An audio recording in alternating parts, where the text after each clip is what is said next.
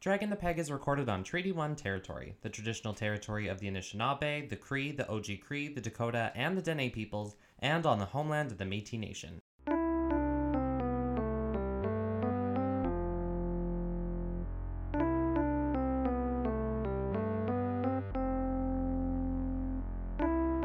Welcome to Dragging the Peg, a podcast series exploring the lives and careers of drag performers living in Winnipeg, Canada. My name is Graham Husson, and I'll be your host. Today's guest is one of the funniest, most outspoken, and most candid guests I've ever had on Dragging the Peg. She's always been 100% honest and never runs out of insight or funny things to say, which made her a perfect guest for this season. After serving as Duchess 19 last year for the Imperial and Sovereign Court of Winnipeg and all of Manitoba, she's continued to bring her signature brand of unabashed sexuality to the local stage. So without further ado, please help me welcome a horror of Lady Frances, Slaytana DeSloot. Hi,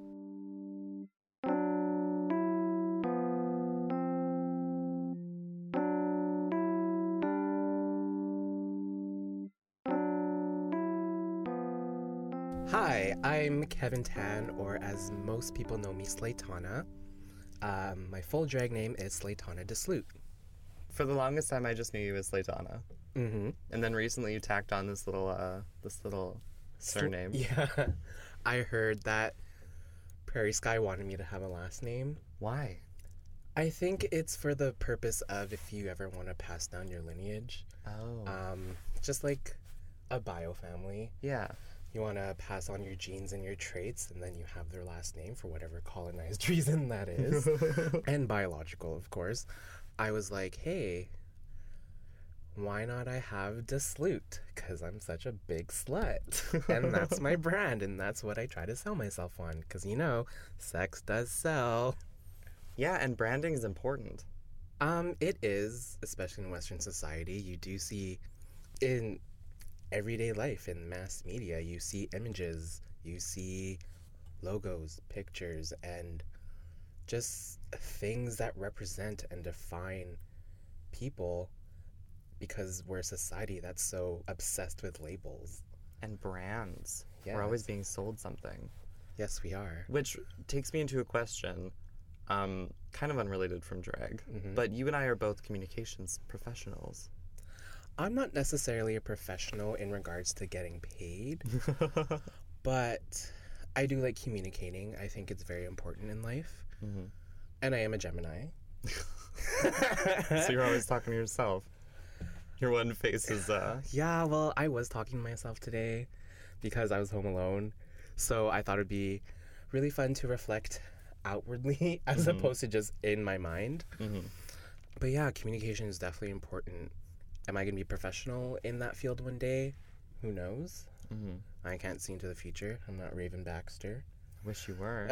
yeah. But you've worked in a professional, or you worked in a communications capacity before, correct?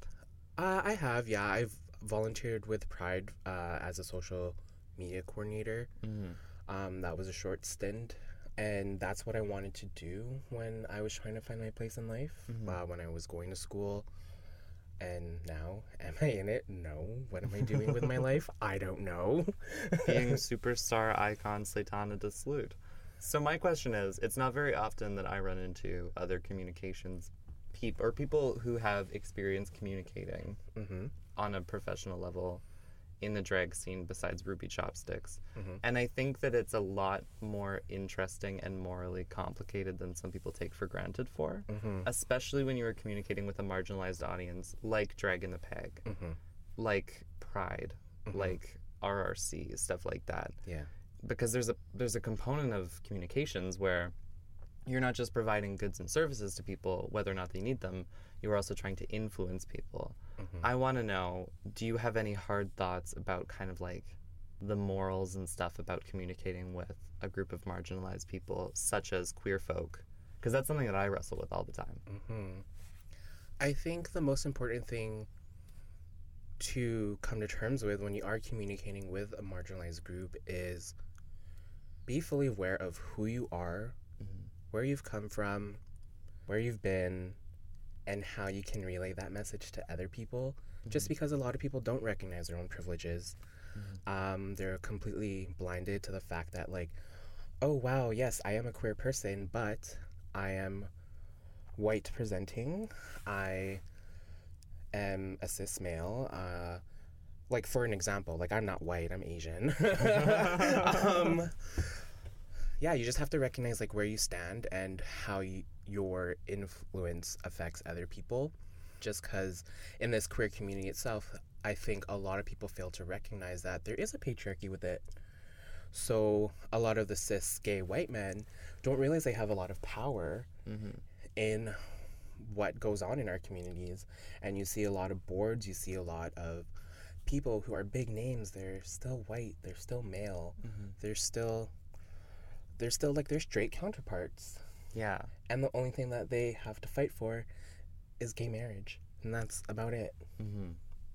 yeah, it, it definitely requires an intersectional lens. I think, especially when you're dealing with that, because there's so many different, like it, the, the our queer community doesn't just stop at queer. Mm-hmm. There's, a lot of other components. There's gender, there's gender identity, there's sexual identity, there's racial there's- identity. Yes, racial identity, what you eat in the morning, um, what area you live in, socioeconomic status. There's a lot of things that people need to come to realize when it comes to who you are as an individual in the society, what you have, what you don't have, and how you can use the things that you have to give to other people who don't have it. Yeah, and influence for the better. hmm Wow. Well, thank you for indulging me on that little tangent. I just like to talk communications. Yeah, and you know, that's why my name is Kevin Tangent. Oh my god. Yeah, dad jokes. Wow. So I think that your story, like many other Queen stories, but yours specifically, needs to kind of begin before you started your drag journey. hmm So tell me a little bit about your life before you started doing drag. So before Slaytana, I think my life was pretty much still the same, except I was involved with um, a different group of friends. I was in a different field of work. I was younger, thinner, probably more good looking, had more um, a more zest for life, uh, until I got um, involved with drugs. And I'm naturally a curious person. I tell myself, try everything twice because you never know if you actually really like it. So, for me personally, if I want to try something, I go for it. Because what's there to lose? My life. um, and eventually, when you do it more than twice and you get lost in it, I lost my sense of self. I lost my sense of identity. I lost everything. I lost my job. I lost some friends. And I almost lost my life too. and um and then after an attempt and I like woke up it was like, okay, another day, another sleigh. Let's go for it. Um so one day uh, I was in communications with uh, Prairie Sky. I asked her if she needed, a, if she wanted or needed a new drag baby, and she said always. so that same day, a few hours later, I get a, a ping on Grindr, because that's how we were talking on Grindr, and uh, Prairie already exposed that about me on her episode. Uh, she asked if I wanted to premiere and have my debut as a drag queen on CBC. Of course, I was very like, holy fuck. Like, that's big because CBC is nationwide and um, with the effects of drugs, like, you always overthink and you always second guess yourself. But the person that I am um, took the bigger picture and I thought, hey, what am I doing with my life? I'm not doing anything right now. I'm not working. I'm living off EI. I just, I'm raising a dog. like, what else am I doing? So I said, fuck it. Like, let's do it. Like, why not?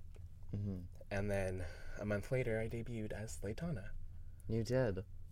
and that was you were I mean like part of a big part of my research for this episode was was uh, watching the interview and reading as much as I could from CBC's Now or Never program where you debuted. and you were so candid. Like you really Mhm. gave them an in-depth Yeah. look into your life, where it was, where you were hoping to go, and your past. Mhm. Was that hard for you? I don't think it was as hard as people would think, just because I'm an open book. Mhm. I am a candid person. I am very unapologetically myself. I don't necessarily think before I speak, but not in a negative way. Like things just come naturally. Mhm. Um, but doing that with CBC, with how I am as a person and how I communicate, how I project, and who I am, uh, they necess- they had to do the necessary thing, which was to produce um, my story so that it gets to their audiences. So some of the things that I said in that interview, um, it wasn't manufactured. It wasn't like fabricated, but it was manufactured. Just because like there's children in the audience, there's this, there's that. Mhm. I tried to be as authentic as I could. Um, like at the live recording after my performance, they asked me, "So, how do you feel now?" And I said, "I just feel like I had great sex." Because, like, honestly, I did. Uh, I had so much adrenaline pumping through my veins. I felt so good about myself. I felt like I had a pregnancy glow. And that's the first thing that came into my head. Um, but because we have a nationwide audience, Mhm. um, for that episode, we had to um, redo that. yeah. I forgot what I said. I think I said something that you, like, any PR specialist would tell you to say. Mhm.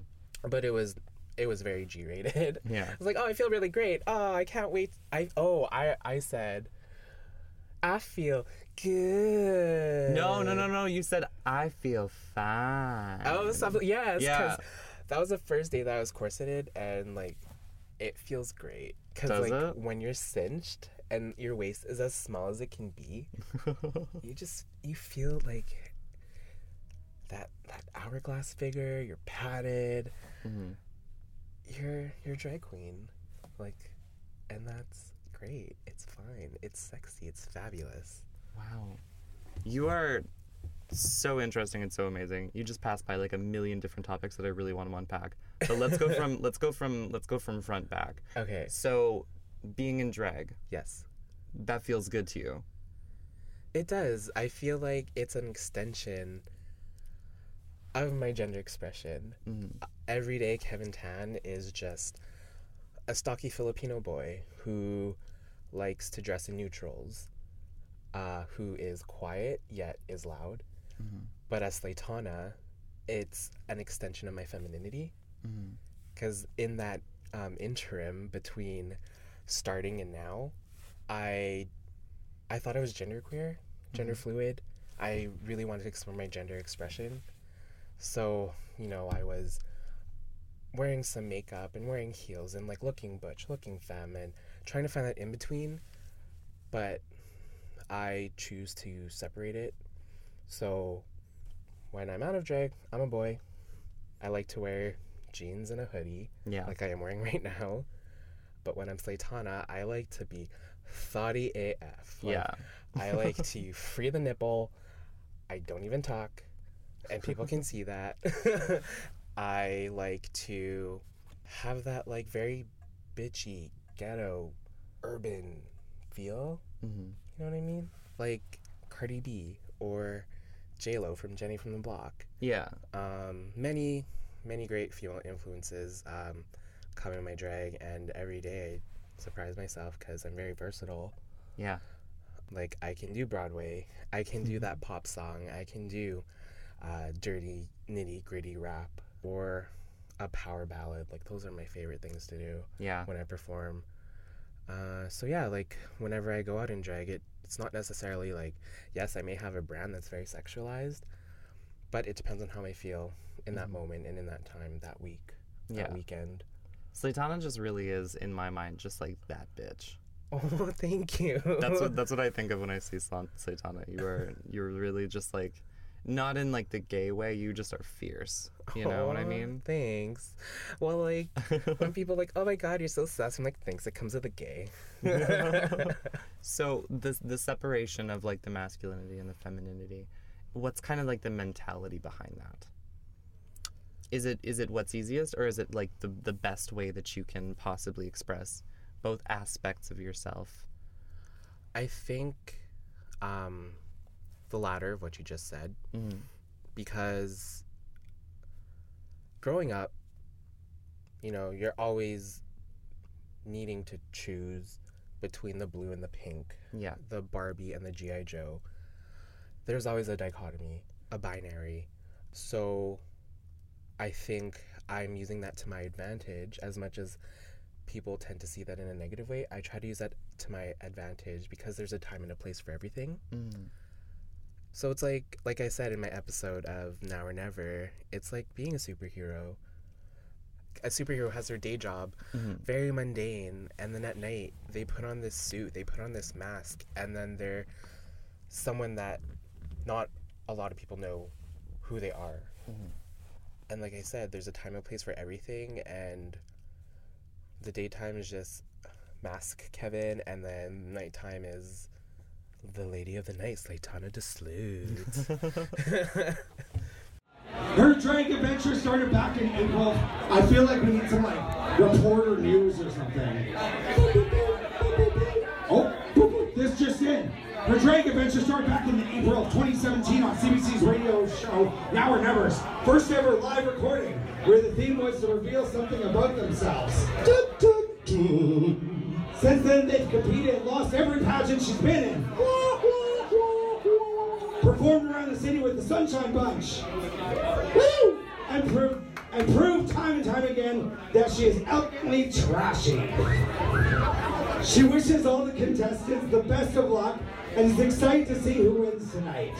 Give it up for her most appearance, and sovereign grace, Imperial Grand Duchess 19, the classy afterthought, Slaytana. So I kind of want to go back to your drug use, if that's all right. yeah, of course. Love drugs. so how did you begin to know that that was too much that you'd been too far I think it came to a point where every day seemed like a cloudy day.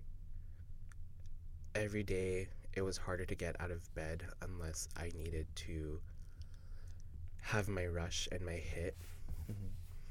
of whatever drug I was using. I'm still using. But it came to a point where there's just nothing to live for anymore. Yeah, I had a dog yeah, I was taking care of something and someone, but I couldn't even take care of myself. So, um, I just thought it'd be easier to just depart from this world. Because not everybody's perfect. You have your good days, you have your bad days. Some are more good than others, some are way, way bad than others. And all you want to do is give up. But there's just there's this little fire inside of me that I always forget that's there that just all of a sudden ignites and sparks and either my heart starts racing or my perspective changes or it's thinking that I'm stupid of thinking that um cuz as a, normally I'm very to myself. I it's hard for me to reach out to people mm-hmm. and I like to figure things out on my own how I can do it for myself because if I don't learn from it then then what's the point of doing whatever I did? But if I really need help, I do reach out cuz there are there's been numerous times like even after the cbc episode i thought i was going to be um, drug free i thought i was going to get my life back together but it's not together it's still in the works um, it's still a battle between am I using it for coping? Am I using it for recreational use? What am I doing? So I tend to just take a step back to pick up the pieces, to put the puzzle back together. And until I feel like more myself, whatever that may even mean, I take it on full force because I go from zero to 100 real quick. There's nothing in between. Um, it's either this or that, now or never. See what I did God, there? jokes I'm punny. um, or life or death. Take it day by day. I used to make five year plans, 10 year plans, but even though you go on a path, there's always going to be those side roads, those tangents that can lead to a different route. And where I'm at in life right now, I'm on Highway 434, um, Road 313, at House B out of C. I don't know where I am. I don't hmm. need a GPS to let tell me where I am because no matter what, the direction I choose is towards happiness, and I just need to keep remembering that. So how do you feel right now? How I feel right now. I feel a little bit baked. wow, she came to her interview high. You're that's not- a, that's you're- very Slaytana. You're not the first and you're not the last, and that's just okay. Wow, I'm a conformist bitch, aren't I? um, right now, I feel like I have some goals that I want to um, that I want to achieve to better myself as Kevin Tan, Mhm. and I have some long-term goals in mind for Slaytana as well. Mhm. So I'm pretty focused on that, and I really hope I do achieve those goals. Because if I'm not working for something, then I'm just at home watching anime and jerking off or having sex with random strangers and never seeing them again. Like, typical gay guy. Oh my god. Okay. You've also been pretty open about your mental illness. Do you Yeah. think that that's tied in? Do you think that was a result of your drug use, or do you think that that was kind of like a separate component? I know this isn't very Mhm. drag related, but I still feel like it's yeah. an important thing for people to know to understand where you are. Yeah, well, it's a part of my it's part of my past. It's my history. It's part of you. it's yeah, it's a part of me, and it's something that has led up to Slaytana. So of course, um, it's something that has to do with drag. Um, I feel like I've just been super depressed, probably a chunk of my life. Mhm. Have I done anything to work um, to get better with my depression? Yes and no.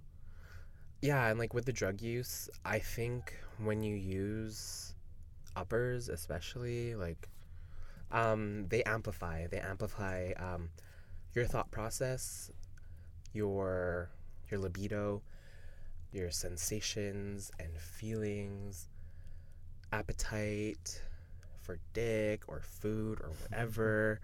In turn, it really affected um, how I viewed myself um, outside looking in. So when I was super negative and toxic uh, to myself and to others. I don't know. It's just, it's, let's just say it was a big mess. And I'm still trying to clean it up. And that's, I think, the thing about recovery from anything is that it's a process. Mm-hmm. And there's no necessarily one fixed cure. Mm-hmm. And I think that that's kind of something that's stigmatized by people who don't understand addiction, by people who don't understand mental illness, is that you can't just be done with it and Mhm. move on. It's a lifelong thing that you have to continue to deal with in Mhm. your life. I'll forever be recovering. Um, cause yeah, like you said, there's no one cure for it. Um, each and every time that I've lost myself or go through a bender, I take something from it. And yeah, I'm just tired of things not killing me, just making me so much stronger. I just have so much power right now. You are so strong. Power level 9000. you flex, the Huh? sleeves off of that sweet sweater are just gonna rip right off.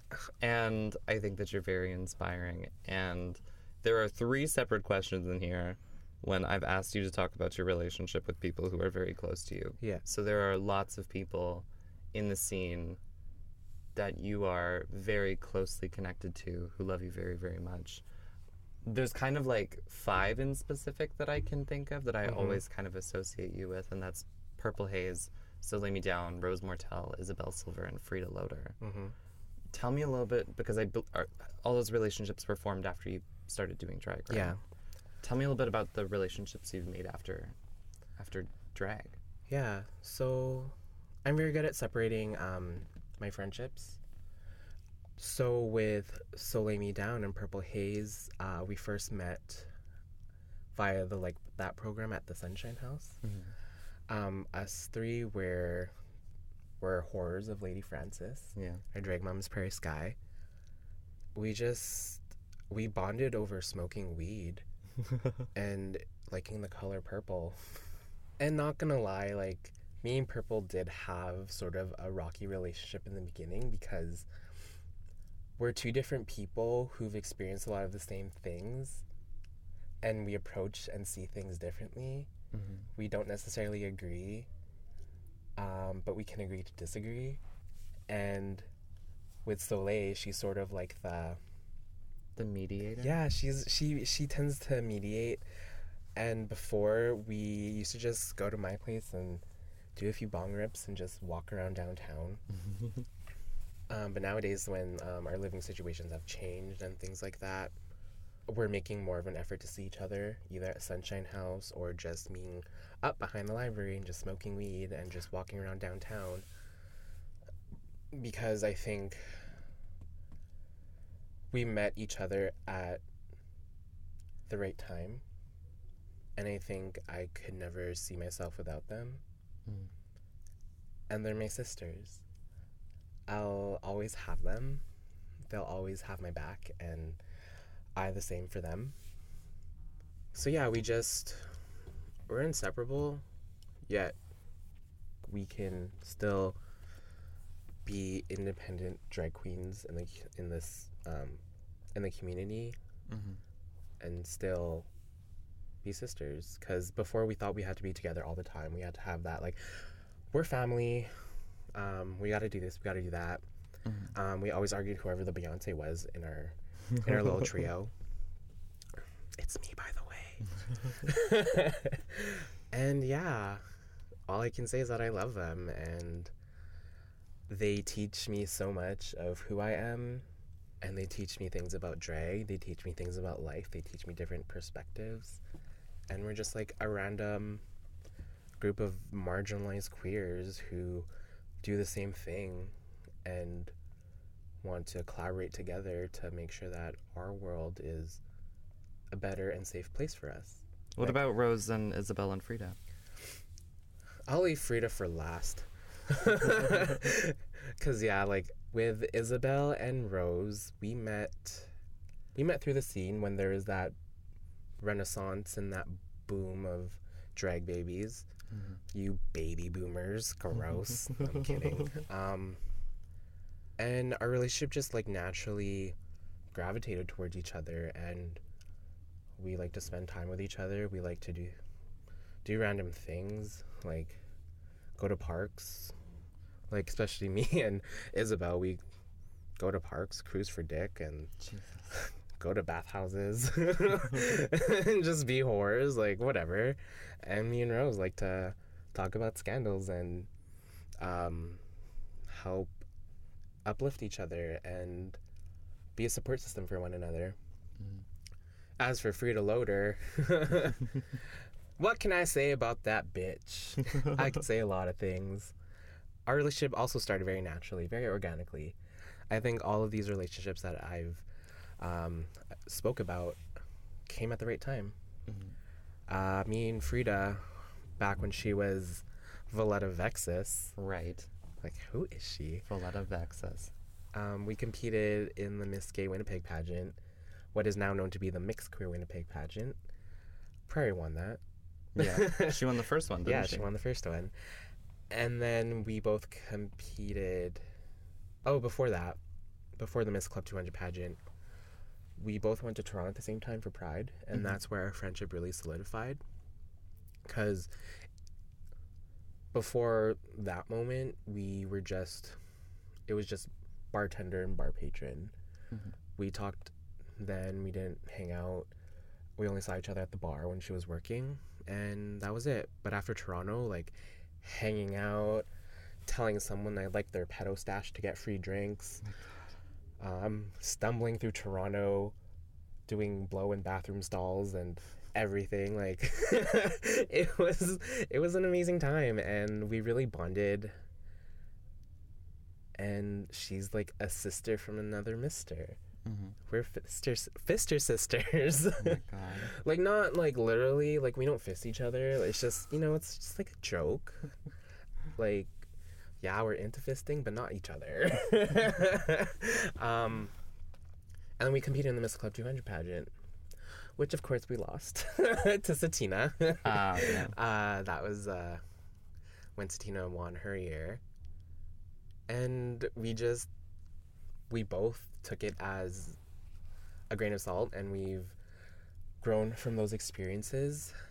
And then we became duchesses together for reign 19 and i think that was probably like the like really the blossom of our f- friendship even more so as sisters because we did everything together Yeah. um, we created a brand together we created an image and like we're just disgusting and gross and i fucking love it So yeah, you two served as both as Duchesses yeah 19. the douche asses The douche asses. What was what was that experience like being a Duchess? my own personal experience i think it was it was hard work Mhm. i did a lot just because with the international court system it's volunteer based Mm-hmm. So you have to have the passion and the drive and the means to manage your personal life and your extracurriculars. So me wanting to have everything on my plate, going from zero to 100 real quick, um, I really burnt myself out. Mm. It really affected my mental health. Um, it really affected my creative juices and how I how I view the court and how I want to change change the court to be more inclusive and to be more welcoming because like I love being a part of the court but it's not necessarily the most um, outwardly inclusive when it comes to marginalized people people of color um, and all that stuff because like yeah you have your emperor and your empress and you have your monarchs and like it's it's it's a colonized idea and concept right so um, I really want to make a change in that and having more people of color included in the court because it's for charity. So anyway, back to Frida being duchesses. We put on a lot of shows. Well, not a lot, but like we we threw a few shows, and it wasn't really an. Or, it was like an organized mess because you know things are going on in our personal lives, but no matter what, I'm that person to be like, hey, we got to do something about this. Like, hey, so you're gonna do this, you're gonna do that, you're gonna do this, you're gonna do that. I really like managing and uh, telling people what to do. Mm-hmm. Like I say, I'm a boss in the streets and a bitch in the sheets. So if things aren't getting done, like I'm gonna get that shit done. And I feel like that's something that me and Prairie also like connect on, and why um, we have the relationship that we have because like we're very similar in that way, and I admire her so much for that. So that's why I keep I'm I'm so driven and keep going because she was Duchess before me Mm-hmm. and I like to talk to people who have come before me, like asking about their experiences and how their experiences can help me shape my way Mhm. to create my own experience. So yeah, it was it was fun. It was hard work.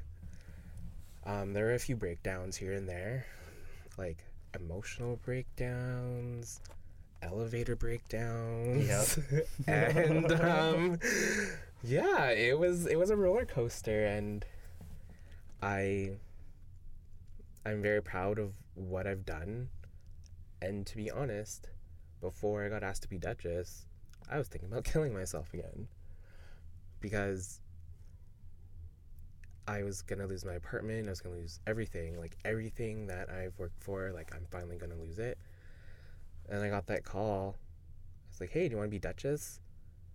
And I said, sure.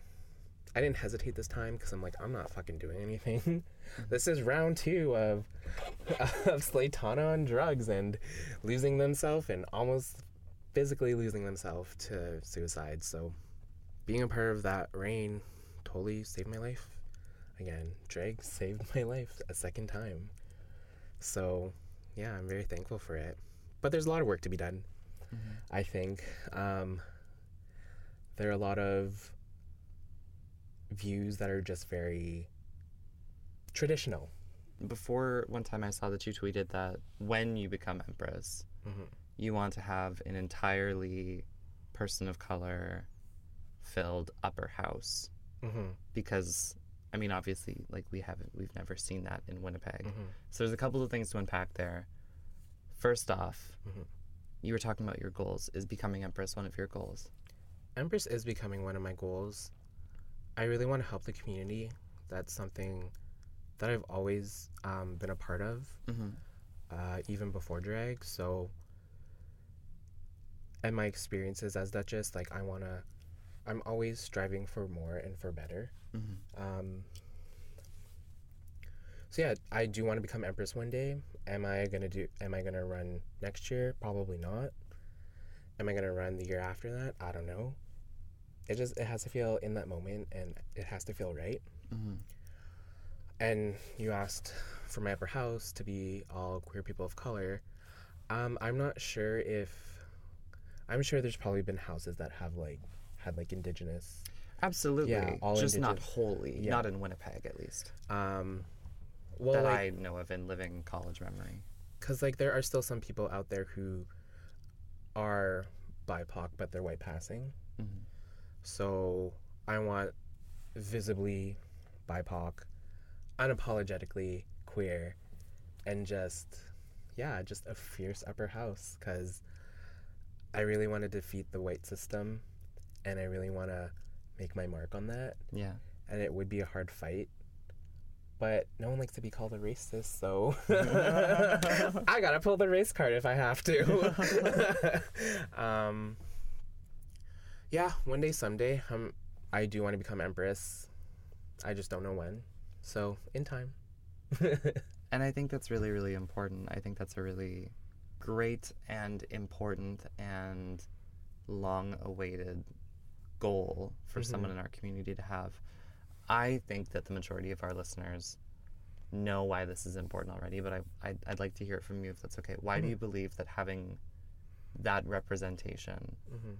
that visibly BIPOC representation in this colonial system, why is it important for you? representation is super important um, because in nowadays in the media all you see white cis white males Mhm.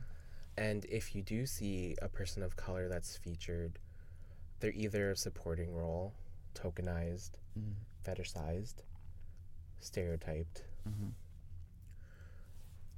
So with that i want to be the front runner be the forefront and be the face and the voice of that and just to stir up the pot a little bit right like the stonewall riots were started because of a queer trans person of color Mhm. and why can't why can't we have it in Winnipeg? So I'm not going to start a riot, but maybe I'll start a political riot maybe. Absolutely. And I think that, like, I think that there's a fallacy saying that the majority of queens and kings in Winnipeg are white. I think that we have such an incredible community of BIPOC performers in our city, and I do not think it's an exaggeration at all to say that drag in our city, the way that we know it, was created by BIPOC queens Mhm. specifically indigenous queens. I mean, there was a legacy Yes. probably about 10, 20 years back that just completely changed the way that our, our city works. Yeah. And I think that that revolution needs to happen again, and I think that you'd be a fantastic face for it. Thank you. I hope so. You're welcome. so you were talking a little bit about representation before. yes. This sort of sanitized idea of queerness, Mhm. this very white, this very cis, this very masc idea. Mhm. As listeners know by now, you are extremely outspoken about sex. Yes. Why do you think talking openly about sex is important, especially for queer people? I think it all depends on the individual. For me, I'm taking ownership of my body and owning it because my body is not someone else's, it's mine. So instead of having that negative stigma of being a slut and being a whore is a bad thing, it's not. You're freeing yourself and you're taking your personal ownership to the next level of just pleasure, experience, joy, feeling good with someone else or yourself, depending on how you identify sexually. Um, so I think that's it's important to come to terms with how you are as a sexual being, because we are animals. So, and animals mate; they have their needs and their wants, and why not explore it with one or two or ten people or more. Saitana, if you could say anything to people who went through the same or who are going through the same sort of things that you did, what would you tell them? if I were to give advice to people who don't know where they're going in life, it's okay to take a step back. It's okay to reach out for help from the people that you love because you never know when you're going to be gone. You don't know if your life is going to end tomorrow, in an hour, in five years, in 10 years, 20 years. Don't take life for granted because you never know what you're going to miss. But just keep having fun because pain is only temporary and love yourself. Saitana, thank you so much for joining me today. You're welcome. It was a pleasure. Thank you so much to Slave for sitting down with me. Next up, we have a birthday boy. The longest twink in all of Winnipeg is also one of the most fascinating and multi talented performers in the city, never afraid to blur the lines of gender, fashion, and foolishness. And he'll be stopping by on his birthday to chat. Here's a clip from his episode. My first drag performance look was a cat. All right. So it was kind of hard to put a gender on that. And because I didn't get into drag wanting to become a glamorous woman, and I didn't get into it wanting to have facial hair that I've never been able to grow, I just started doing it because I wanted to be creative and find a way to do it. And it's hard to put a gender on strapping things to your head and gluing things to your face and wearing sheets of fabric over your body. As always, thank you so much to Claire Boning of Veneer for the incredible intro and outro music. And until next episode, remember to always tip your local drag performers.